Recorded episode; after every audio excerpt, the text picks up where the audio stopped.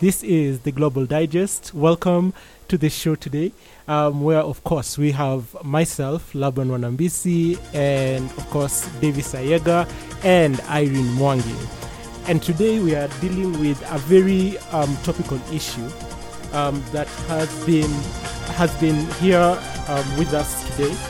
And one of the things that um, we are talking about is, of course, the issue to do with the issue to do with um, thank you the issue to do with uh, the National Health um, Insurance Fund, the National Social Health Insurance Fund, um, and we are, of course, having a guest um, on our show today. And one of the things that we'll be doing is trying to get to understand what this um, this um, facility is all about. And probably, Davis, you can guide us into this conversation. I think before we start having this conversation about the new social health insurance fund, we'll get to maybe our guest to introduce herself as we begin the show. Okay, thank you so much, Laban and Davis and Irene. Uh, my name is Dr. Elizabeth Wangia.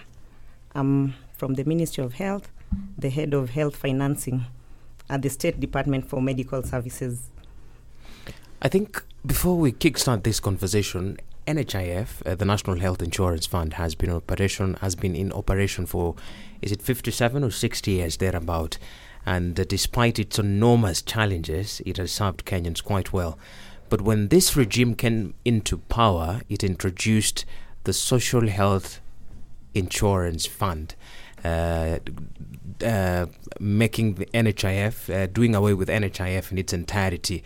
So the first question will be what really prompted this new regime to come up with this new fund known as the Social Health Insurance Fund? Daktari.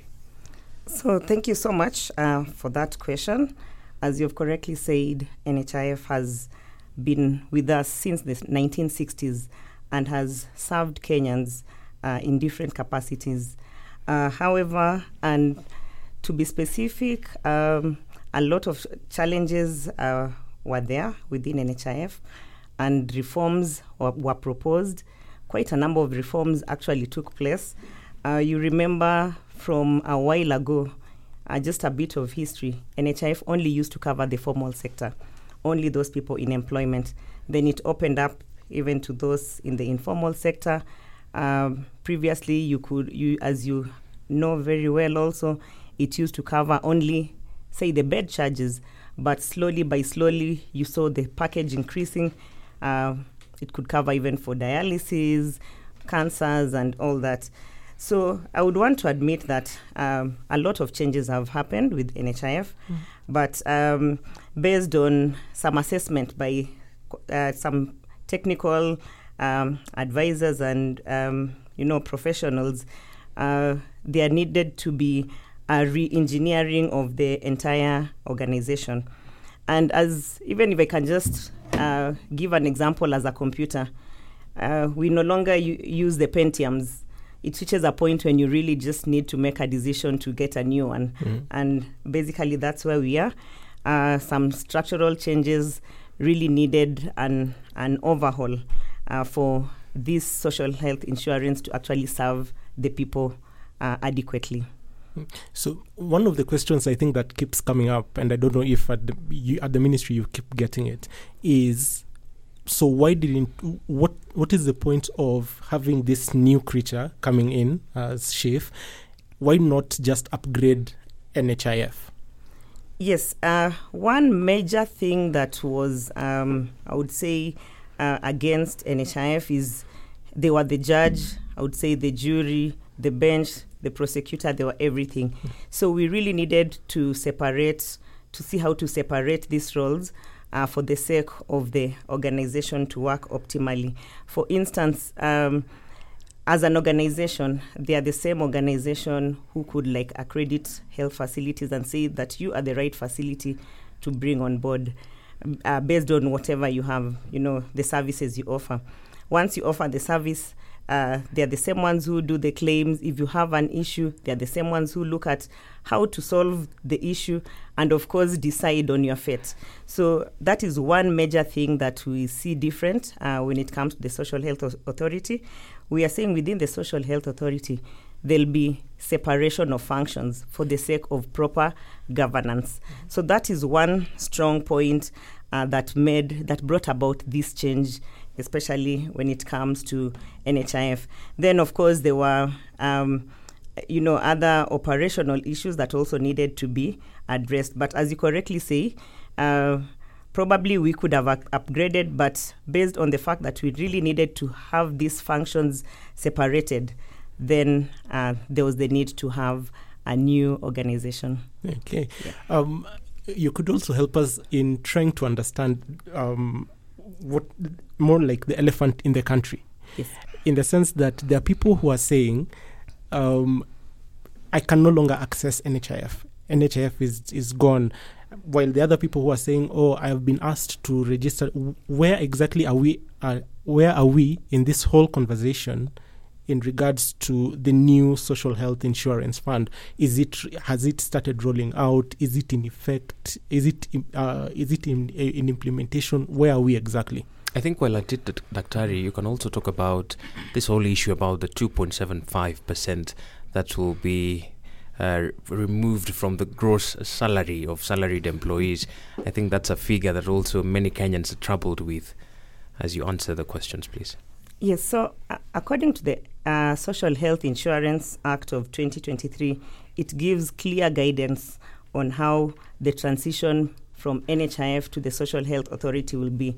And it clearly says that there'll be one year of transition from the appointed day. And the appointed day was 22nd of November. So from 22nd of November, uh, for one year, there'll be a whole period of, of transition. Now, when the act, when the act came to operation, the NHIF Act was automatically repealed. Mm-hmm. What does that mean? It means that NHIF, as it is, cannot come into a legal contract with any provider or any entity. However, for those whose um, contracts were still ongoing, they would continue until the end of the contract. Like, for example, um, we have many other uh, we have what we call, call the enhanced schemes. Okay. Uh, for example, the civil servant schemes. Uh, that one, the contract is ending in June. So, the, as civil servants, they'll still be able to receive their services uh, up to end of June, and that is from um, uh, from uh, from NHIF. Um, when will the Social Health Authority, you know, I would say, start, yeah. so to speak? We have currently drafted the regulations uh, for the Social Health um, uh, Authority or Social Health Insurance Act regulations uh, and started uh, public participation. So once uh, we are done with the full cycle of public participation and the acts uh, and the regulation is actually um, we agree upon with the re- on the regulations, then from there, then we can say we'll start operationalizing the Social Health Authority. Yeah. But then this will also have to be gradual. There are some things that may take longer to operationalize, and there are those things that will be instant. Now, the 2.75% is captured within the regulations. It's not within the Act. Mm-hmm. You know, when the Act was passed, everyone kept on talking of 2.75%. You wanted to know those who, are, who had not read the act are the ones who are very loud on the 2.75% yeah. before we did the regulations. So, um, based on, uh, and we did quite uh, some actuarial analysis together with um, uh, the Kenya National Bureau of Statistics plus our act- actuaries. And we looked at what will be the possible yield. Because uh, let me just start from the beginning we developed a package. Mm. We said, this is what you want to give the Kenyans. This is what you want to give Kenyans in terms of services, whether it's outpatient services, inpatient services, surgeries, you know, deliveries, CT scans, MRIs, all that. We say that this is the package you want to give Kenyans. And therefore, this is the cost of the package. Mm-hmm. And for us to be able to fund this package, then we need to go back and say how much do we need to collect. We know how many employed people are in this country. There are around 3 million people employed. Okay. And it's known very well how much uh, how much they earn. Then we have the informal sector. So we did simulations based on people's levels of income. And uh, through studies that have been done even by the Bureau, uh, they're able, they've been able to know generally how much uh, Kenyans earn, and they were able to categorize Kenyans in what we call percentiles, from the first percentile to the hundredth percentile in terms of wealth. And with that, we kept on uh, looking at our end goal. If we are to fund this package, we need an X amount of money. And after doing all those cal- calculations, we actually settled at 2.75%. percent and uh, the implication of actually reducing, I know there have been a lot of cries that we need to reduce the 2.75%. This 2.75% was calculated based on science. So the only way we can reduce the 2.75% is probably to say, okay, then what benefit can we get out of the package? Because this amount is actually funding a package Okay. of health. Yes. So, is it possible for someone, for for instance, for me, to have a, a, an opportunity to negotiate what I want in a package? Maybe that can can help that figure come down. Is it possible for me to have a customized? No, because this is what you call a social health insurance. So when you look at a social health insurance, you mean uh, it means everyone. You know, it's it's a cover that caters for everyone alike. So it doesn't matter whether you are able to afford. It doesn't matter whether you are rich or poor. You should be able to afford. You should be able to access similar benefits. Now, the good thing about uh, the approach we are using right now is that we are saying that these benefits are based on what we call a tariff, which I would I would say is a price. So, for instance, uh, if I if I want to deliver and we have decided from our estimations and our, calc- our costing that a, a normal delivery say is 20,000 I'm not saying that's what it is. Um, and you go to say Nairobi hospital and the charge is the de- normal delivery is say 100,000 we are saying that we will pay for you that 20 what from our calculations is worth that amount. Then for the extra you could either pay out of pocket or if you have complementary insurance you can use that complementary private insurance unlike previously when it was uh, if you it was more of the bed charge only and i think that's one of the main differences that you'll see within the social health authority funds Okay. Before I let Irene come in uh, in this, there is something I would like a clarification on.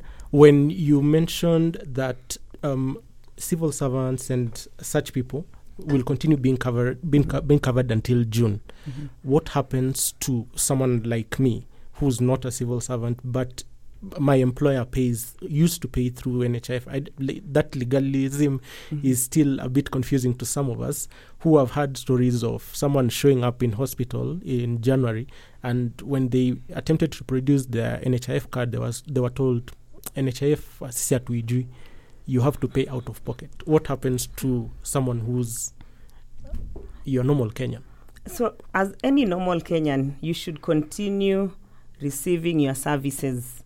Especially if you are fully paid up, you should be able to receive services, and that should be a guarantee. Uh, because NHIF is still paying the providers, it's still the contract. So long as the contract is still on, it, the contract is still uh, running. So um, if there are such uh, cases, then uh, it's unfortunate because uh, then that will I wouldn't put that on the fund. Maybe that will be from the side of the provider because from our end, these contracts run until the end of uh, uh, until you know we get into the social health you know authority funds. Um, for the civil servant scheme, uh, remember civil servants' employer is the Public Service Commission. So the Public Service Commission, just just like the way you here, um, Capital has maybe decided that as my uh, employees, we need to cover them, you know, give them a private cover. That's the same thing Public Service Commission did as an employer. It's an employer to the civil servants. We the civil servants used to get a medical allowance at some point in time a while ago. So that med- medical allowance was withdrawn, and that money consolidated and negotiated with NHIF so that they can get an, an enhanced cover. So that instead of probably getting a cover um, maybe from somewhere else, then they were able to get the cover. So they had a different cover from what normal other Kenyans, you know, had. So, and even us as civil servants, we still have the 1700 deduction because we are we are we, we are within the um, we are in the formal sector mm-hmm. so we have our 1700 deduction but then from our previous medical allowance this public service saw it wise to take that up and negotiate for us an uh, additional uh, scheme Okay. Okay, m- mine is on the insurance health um, cover, which uh, coverage which um, flopped in the last five years during the regime of President Uhuru, the former President Uhuru Kenyatta. What is it that SHA is bringing in place to ensure that UHC is successful? Because at the time, even as the government pumped money, because it was one of the big four, it still ended up flopping. Are we changing NHIF to SHA only because of that transition of the name, but you have not cured some of the issues that led to the flop of the UHC? So maybe I could just clarify uh, something on that. Uh, the UH, the what we would call the Big Four agenda uh, previously was focusing on um, what we call input financing. So if you look at those four pilot uh, counties, it started off with four pilot counties: Mm. Machakos, Isiolo, Nyeri. uh, Nyeri, and Kisumu. Mm. We, within those four pilot counties, it was said, okay, so how can we boost the health system? How can we make the health system better? And with that, um, drugs were given to the health facilities, human resources provided for the health facility, so that if anyone goes to seek service, they can get the drugs and get the human resource. So, following that, then uh, the next step was to bring in now what you call output based financing because that was input. Those are just inputs. You're just putting in and in. Uh, so the output based financing is now what we are calling our insurance. So that when you have your card or whichever way you'll identify yourself you'll get these uh, drugs available.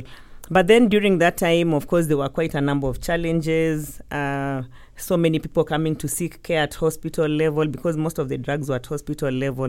And that actually informed the uh, i- informed the reprioritization of health. Because if you see right now we are saying okay why would we want to invest in higher level facilities um, at the expense of lower level facilities and that doesn't mean that the higher facilities the, the bigger facilities don't need resources uh, what we are saying right now most of the services that were being sought in hospitals could actually be sought in lower level Mhm. facilities Mhm. which are cheaper Accessible. uh, and more accessible. Yeah, so based on those lessons, uh, most of those lessons were learned, uh, and they in, so most of the l- learned lessons then actually informed our current approach. okay. Yes. So why why um, the other question? Why are we doing away with the human resource at NHIF for them to reapply to join SHA? It's, it has been quite a debate as to uh, why we are getting rid of the experience that of the human resource we had at NHIF, only for them to reapply afresh. Will it complicate the transition period? Why are we doing away with the staff?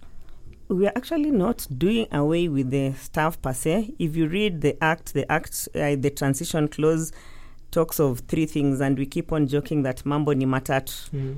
Yeah, the first thing if you are if you are a staff within NHIF, uh, I, as I said, the new authority will come up with its own structure. We said the authority will be largely digitized. So in the process, of course, there are areas where you may not need a human interface. There are those places you may need human interface.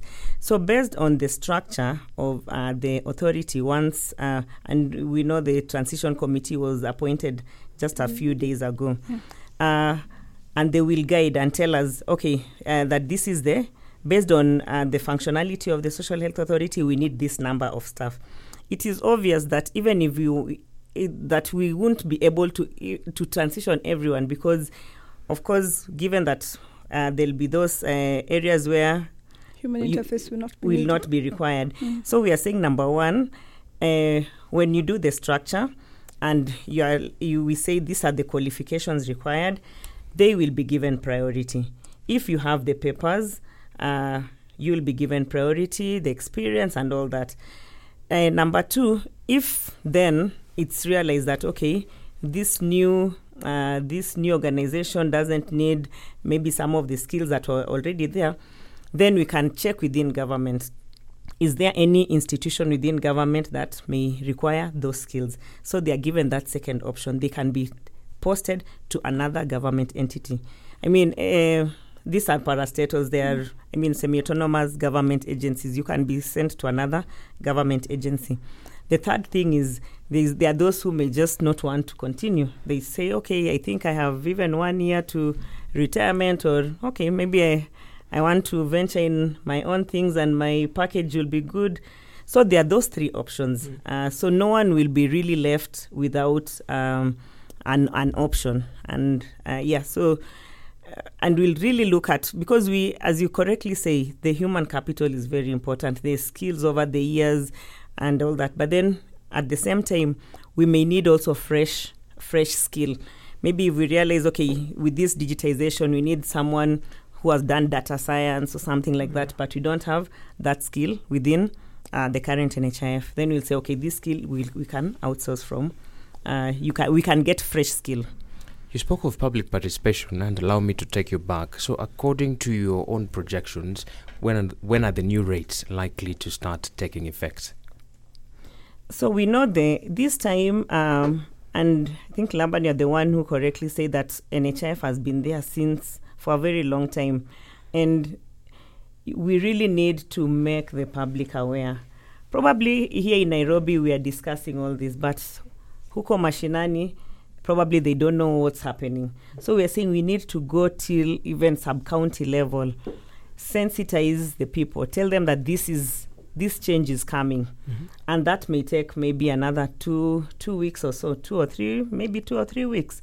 Once that is done, then we consolidate all the inputs from all the stakeholders fr- from public participation. They are, uh, we, we called out for individuals and organizations to send mem- memoranda based on what they have seen within the regulations. Uh, after consolidating that, of course, the next step is uh, uh, finalizing at the at the le- legislative level, uh, and if they find it fit um, based on the inputs, and they pass the regulations, then there'll be nothing stopping us uh, from operationalizing it almost immediately. Mm. So, uh, looking at that, probably by the end of this month or so, we should be done with those processes and uh, hoping that we won't get other court, court uh, cases because.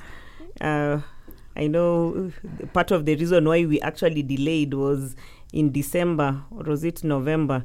There was a, a court case against the act. Yeah. Uh, so uh, if all goes well, then we should be able to implement, say, from from March.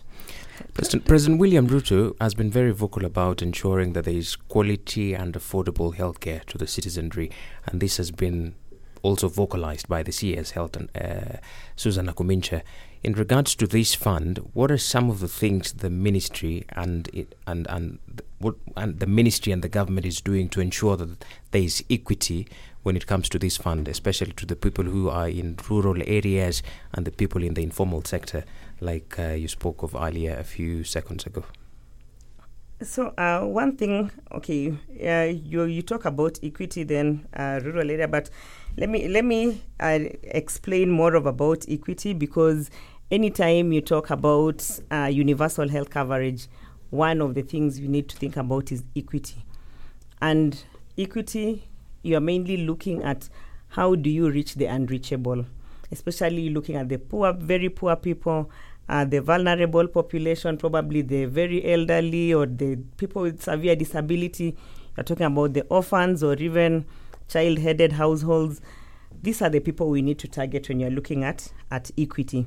And if you look at the act, it clearly says that for the, the government will actually contribute on behalf of these people. So we are getting out, we are intentional in trying to identify who are these um, people who need uh, that support. So that addresses the issue of equity.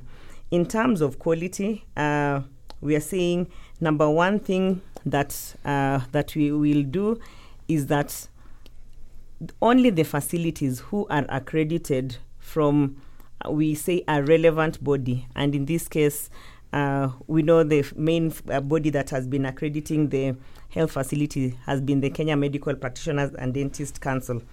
Will be the one to. It, it's based on the report from uh, this accrediting body that the um, that the uh, authority will be able to contract or empanel a facility. Uh, uh, as we speak, we are developing what we call the Quality of Care Authority, and that one, that one's mandate, Quality of Care, author, uh, Quality of Care Bill. Sorry, so this bill will actually guide when it passes into an act. It will regulate the entire quality ecosystem for health. So it's just that um, we we those two all these acts should have been like we, do, we should have had five acts passed if we were to be successful, but then. Uh, we know that once this act also passes, it will uh, ensure that patients are also receiving quality services because it's one thing to just receive services, but it's another thing also to receive quality services. So at least with this body in place, then uh, we sh- will be able to guarantee quality of services. And even we are looking at a situation where uh, where when it comes to reimbursement, maybe we may reimburse based on quality. If you show that uh, we may say that this is a dispensary, but it's a five-star dispensary, and your reimbursements be be better than probably a two-star hospital. Okay. So something like that, just to encourage the health health facilities to maintain high standards of quality. Okay. Um, Dr. we will take a short break uh, to pay some of our sponsors. It's 7 o'clock and you're listening to 98.4 Capital FM with KCB Bank with 33 million customers, 1,315 ATMs, 30,153 agents and merchants across the African continent just to serve you. KCB Bank for people for better. Okay, and welcome back um, to Global Digest with myself, um, Laban Wanambisi, Davis Ayega, and Irene Mwangi. And of course, we have a guest from the Ministry of Health, um, Daktari, as we have all been calling her, um, Elizabeth. Um, one of the thing, things that I think also is coming up is you mentioned the whole the whole concept of we need to tell we need to tell the whole story. One of the things that people keep asking is so how how will my data be in will be will, how will it be captured? When is the registration starting? And how how will i know what to do when i show up in hospital? Yes, that's a very good question, and that question is actually answered within the regulations, because the, within the regulation we say that once the regulations are passed, within 90 days, mm-hmm. Kenyans will need to register. Just the way we register for elections, when you want to do elections, you do the you know countrywide registration. who will be doing that registration That will be the mandate of the Social Health Authority. Mhm. Yes. So they'll do the registration within, uh, you do the registration, and then now we look into the payment because we are saying, uh, if you if you look at the Social Health um, Authority, it has three funds: the Primary Healthcare Fund, which is government uh, sponsored, uh, or, or let me just say publicly financed. Then we have the Social Health Insurance Fund and the Emergency Chronic and Critical Illness Fund, which is also government uh, uh, publicly financed. So for you to access the primary healthcare uh, primary healthcare fund, which will be services offered in dispensaries and health centers, then you need to be registered. You you don't need to pay because uh, uh, we are just saying you need to be registered because one we are saying this uh, this fund is meant for Kenyans yes and it's meant for residents. So that is just one way of ensuring that the people who are coming to seek these services, which are free to the people but not to the government, uh, then that th- you're actually targeting the right people. So mass registration will will happen. that's that's what um, i'm trying to get at um, with elections we usually see IEBC with their clerks are stationed everywhere Yes. In with this uh, in this instance um, we are talking about a body that i- for all purposes is not yet there. Hmm yeah. When we how will that body actually come into being? Will it will we see this whole drama that we usually see of uh, public advertisement, a selectional panel, and people have to be to be vetted, and then they sit down for another ninety days also, and before you know it, we are in December, and no one knows the status of their health coverage. Like, just walk us through Yeah. how that how that whole process will will take place. So remember, we said we'll we have a transition committee already in place that has already started working, Mhm. so that by the time uh, these regulations are uh, taking effect, then we'll have the necessary, uh, I would say, resources. And by resources, I don't mean just financial. I mean also human resource to do the work because it is clear that once the regulations are in place, within 90 days, that is the that's what is in, within the regulations. Within 90 days, we need to register. We need to register the people. Mm-hmm. So that that is the process that will be there. Once you are registered um, within 14, 14 days, then there'll be communication back to you on the status of your registration. You know, even when it comes to, I I still, if I, I may just give an example, still with the elections, following registration, you still get within some days you are it's actually confirmed that now you're in the database and all that. And the regulations provide for that that within 14 days the a communication it could be you could get the communication after one day after two days but it's within 14 days uh, that you'll get this communication. And thereafter you should be able to uh, start accessing you know the services. Uh, during this time also we are looking at having you know uh, contracts with uh, health facilities because the existing contracts with NHIF have a different package you know have a different different entitlements. But you are saying for social health authority you have different entitlements and different arrangements. So you'll need new contracts with the health facilities so that by the time uh, you, you register and probably pay then you should actually there's no waiting period. Uh, that's another thing i needed to say. Once you register you pay you should be able to access services immediately Now, th- there is this clause um, i- in the regulation which talks about uh, barring um, Kenyans from accessing public services should they not be in correct books in terms of paying um, the funds to to SHA in the in this in this case. I know the matter is, is still in court, but I will want to understand what informed that particular regulation, given that it, it, it almost attributes to discrimination of some sort.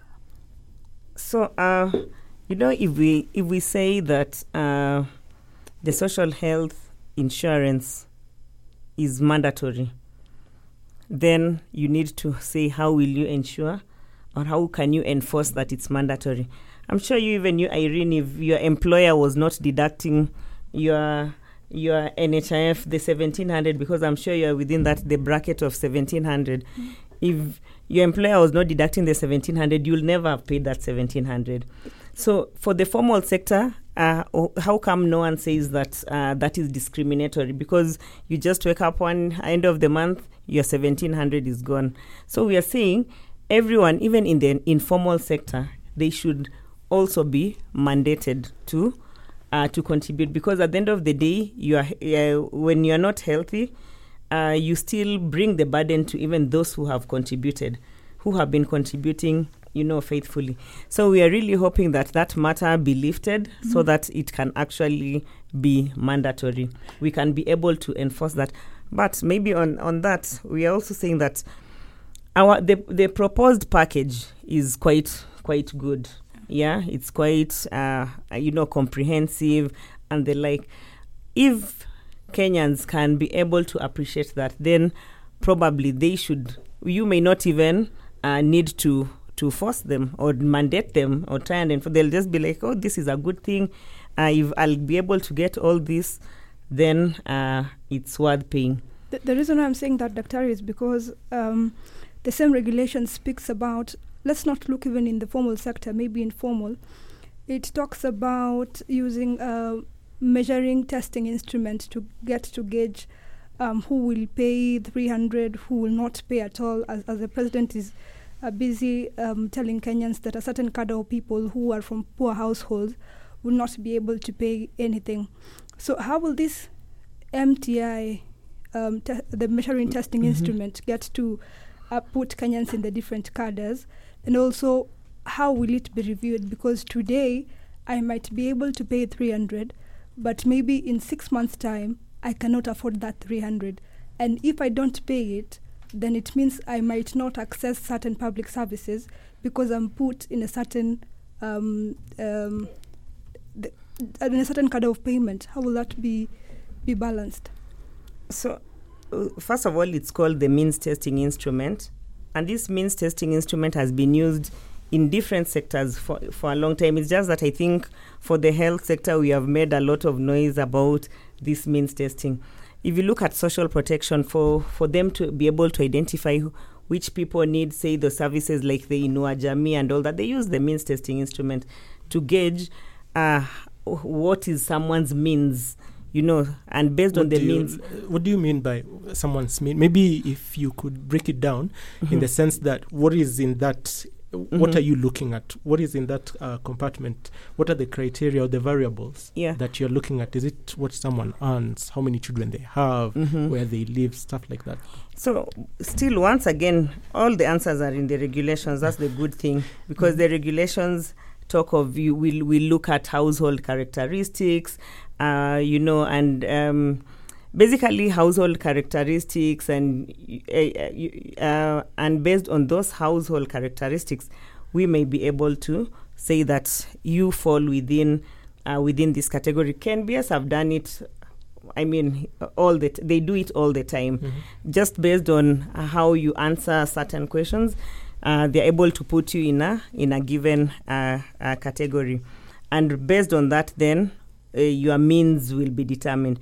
Now, back to your question around poverty no, not being a fixed, uh, being a moving target. Mm-hmm. So, uh, one for the uh, for the informal sector, we have said they'll pay their premiums will be paid once a year. Okay. So, uh, the state you got today is the state. At least that one will cover you for the for the rest of the year, and probably as you if by the end of that uh, by the because you could also have got more wealth Yeah. or more wealthy or you could have become uh, you know poorer Mhm. so based on that at least uh, a review of of the same can be done and an assessment made to see whether you are within uh, the the same uh, you know means uh, you know the same whether you are within the same le- let me say income bracket so to speak So they, they do an application. Say at the end of uh, the year, if they feel they're not Mhm. within, you know, the 300 category, they Mhm. can make an application to say, I think I can't afford this. Maybe. Yes. Then uh, we can we can redo the means testing and say okay based on that then you you are you are you maybe you fall in a different category, and remember still for the for the for the poor as I said it's it's not that it's not that they won't pay of course they won't pay but the government will pay so there is a payment that will made against you know against them.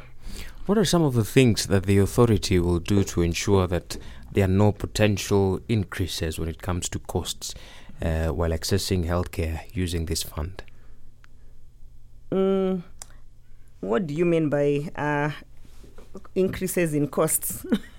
Additional charges when you Mhm. go to a hospital to seek other services Mhm. using the fund, Mhm. but uh, at some uh, during the process of seeking some services, you get maybe, for instance, to be given another charge which Mhm. is not covered in the fund. So, what are some of the things that the authority will do to ensure that a patient seeking services at any given hospital will not be able to to be subjected to an additional fund, so a charge Uh, rather? yes, Sorry. and and that's once again within the regulations we have put what you call the benefit package. The benefit package will have prices to them. We'll have a cost, uh, what we call tariffs. So uh, if I, anyone will know that a normal delivery, and that's the transparency we are trying to bring into the authority, because previously you couldn't even know what will be paid. You know, you don't know your limits. You don't know, you know, the cost of a service. Mm. But in this case, we have listed and we'll say if it's outpatient service, uh, the authority is paying this for the outpatient service. If it's a cesarean section, it will pay this. So if you are told, okay, your bill is 50,000 for a cesarean section, and probably we are paying 60,000, then you'll ask, okay, so how is it yet the regulations clearly state that I should be within this other bracket. So I think those are some of the transparent transparent moves that we are bringing into the authority, so that at least we can be held accountable. You talk about you talk Uh, about allow me allow me to go to take a short break Okay. and then we'll be back after this um,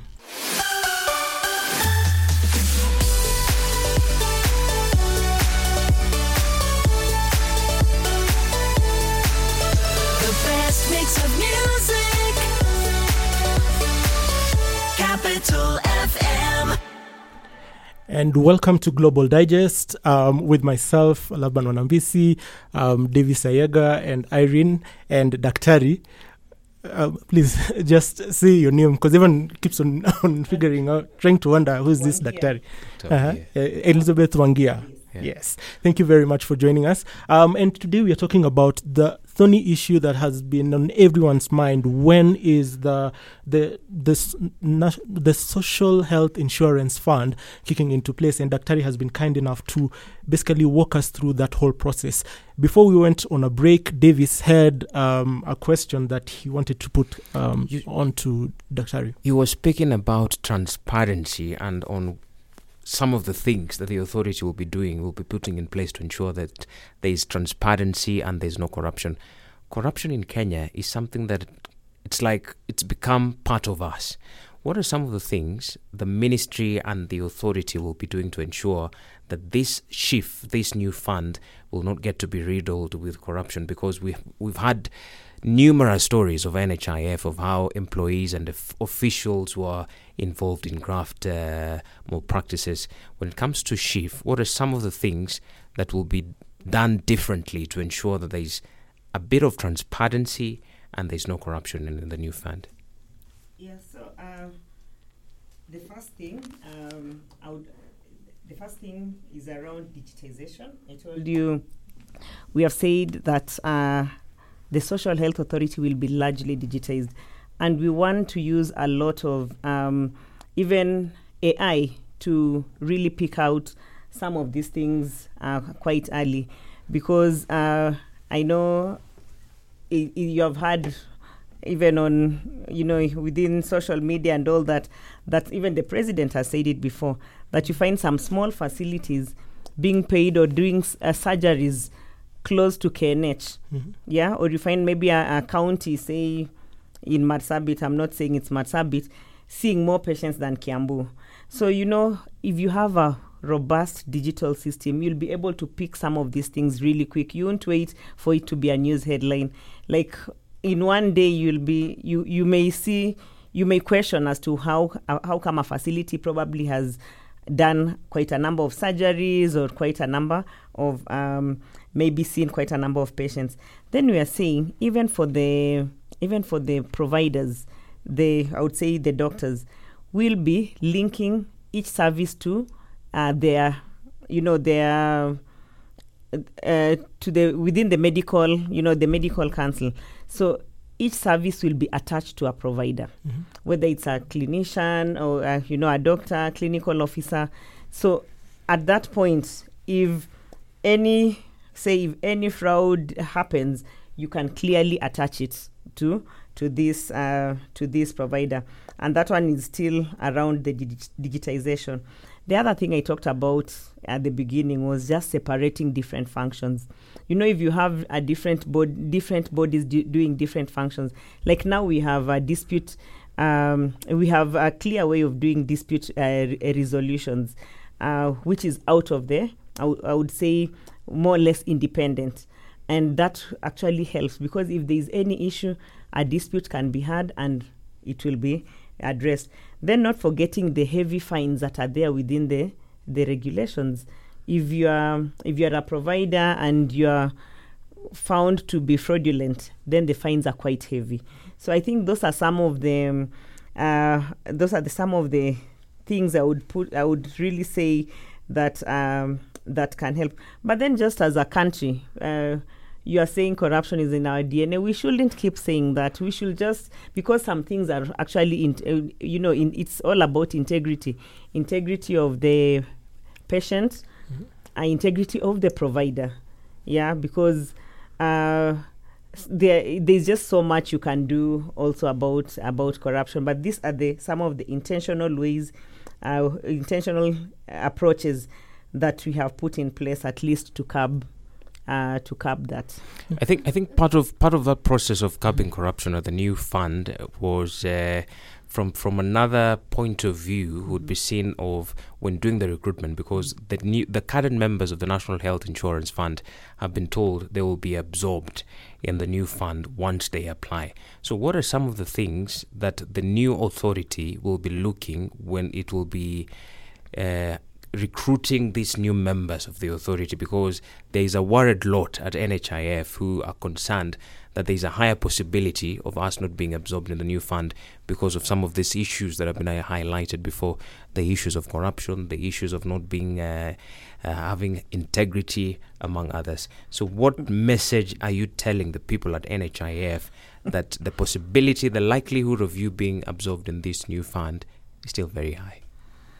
I- yes the the the likelihood of being absorbed is high if their qualifications will meet the need of the authority. We have said the authority will come up with its own needs. If their qualifications meet the needs then well and good. We know in many organizations and i'm not only saying maybe nhf i don't know but even i'm sure in many organizations probably even amongst you people could have fake papers. You may be a worker but you have uh, you have fake papers that's already an integrity issue. so we won't bring in someone like that even if probably they have say the experience but uh, you came in on the wrong foot because bottom line we look integrity. Yeah? So still i would like to say that if from the opportunities that will uh, will be presented uh, based on the establishment of uh, the authority, if there are openings and, and people from NHIF have the qualifications, then they'll be given they'll be given priority.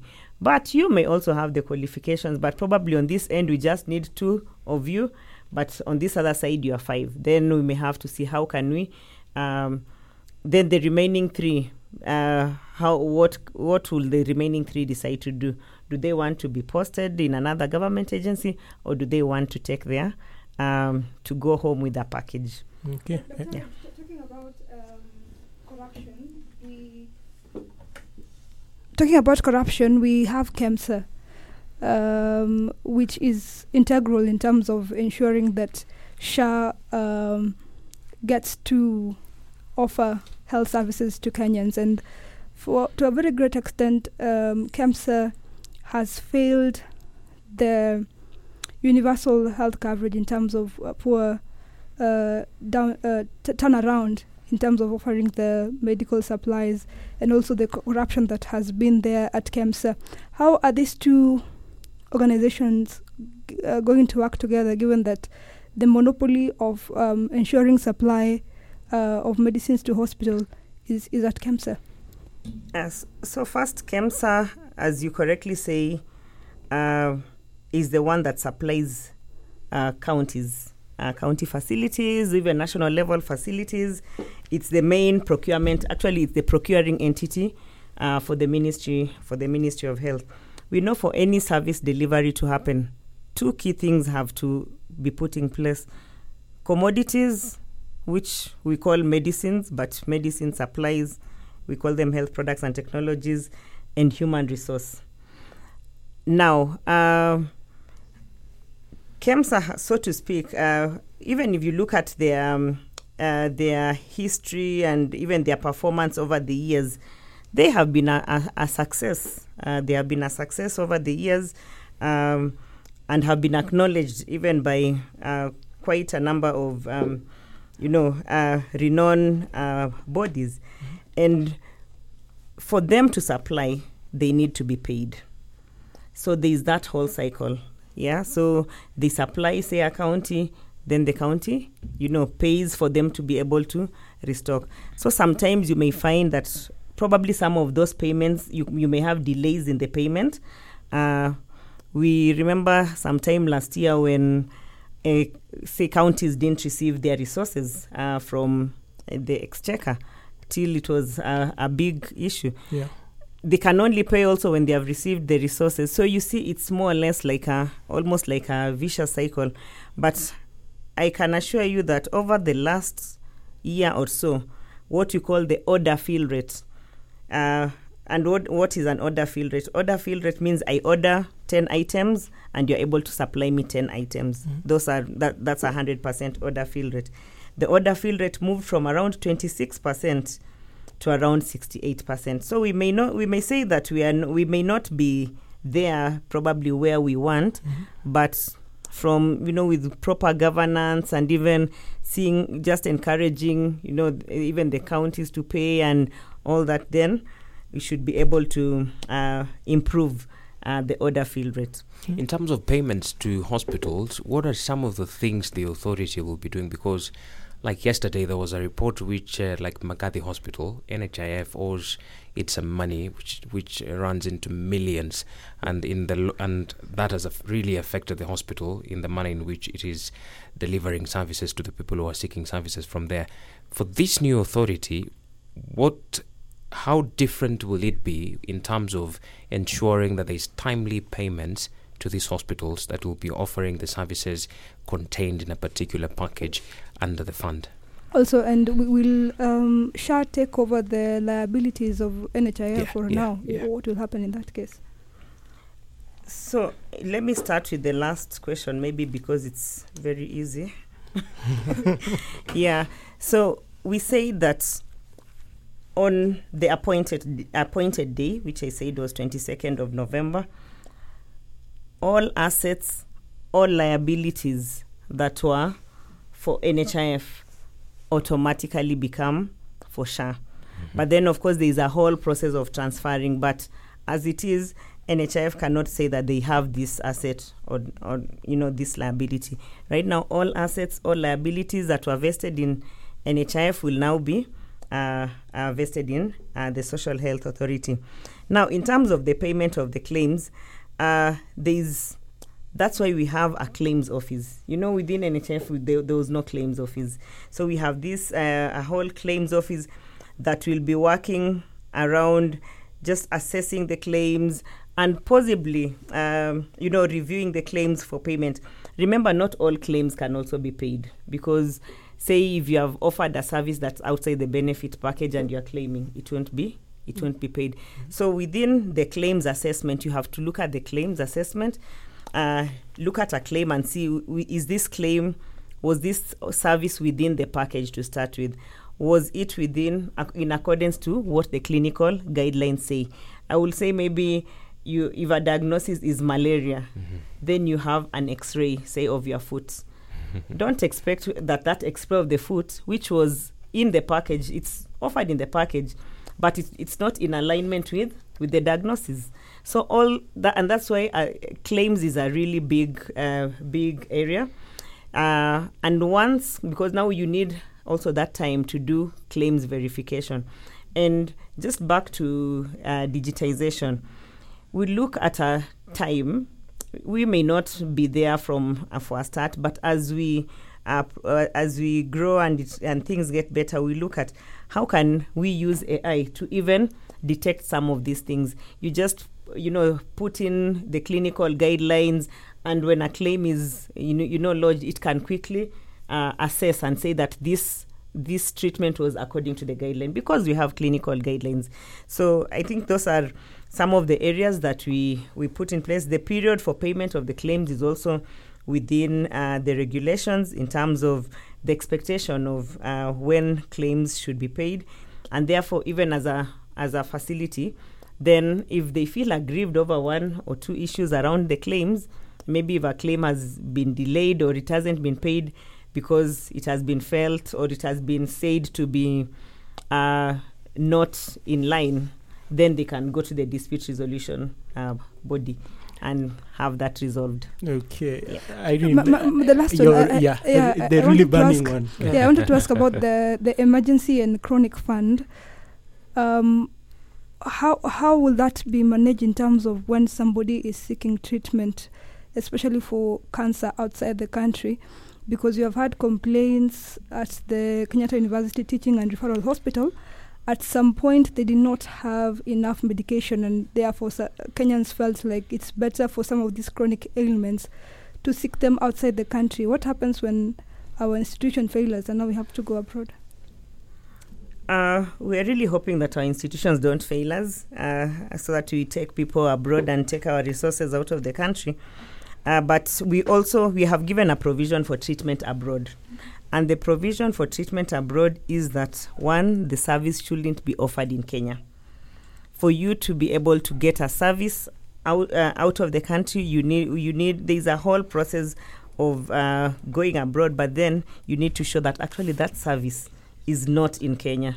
So uh, once that is done, then at least that should uh, should uh, should cater for uh, for that uh, that particular area. Or probably maybe there is a long waiting time. Uh, you have been told, okay, you'll wait for six months. There could be. I mean, you know, you you cannot just say that it. You know, everything is. Of course, there are uh, rules and limits, but then also there are those justifiable, uh, justifiable reasons. I think you're parting short, Daktari, to convince Kenyans as to why really the new social health insurance fund will be beneficial to all of us if uh, uh, uh, even as you rally up for uh, good enrollment when that process comes up. So my parting shot is one: we are. All this is for the sake of solidarity.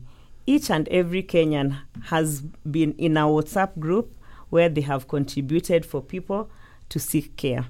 But this time we are saying if the larger population is able to enroll in the social health insurance so that at least we have this pool of resources and we are able to offer the services uh, to Kenyans, then it will protect me it will, and it will protect you. And at the end of the day, given that there is also a strong emphasis within this uh, the, the authority funds on preventive care, then uh, we are seeing a situation where Kenyans will be healthy, they'll be able to build the economy, the social capital will grow, and at the end of the day, uh, the economy actually grows because we we become, you know, we'll be a healthy nation. So with that, we are really uh, hoping the package is good. For most Kenyans, it's the same package for everyone. We are here together. It's solidarity. okay. And on that note, we come to the end of Global Digest with a local spin.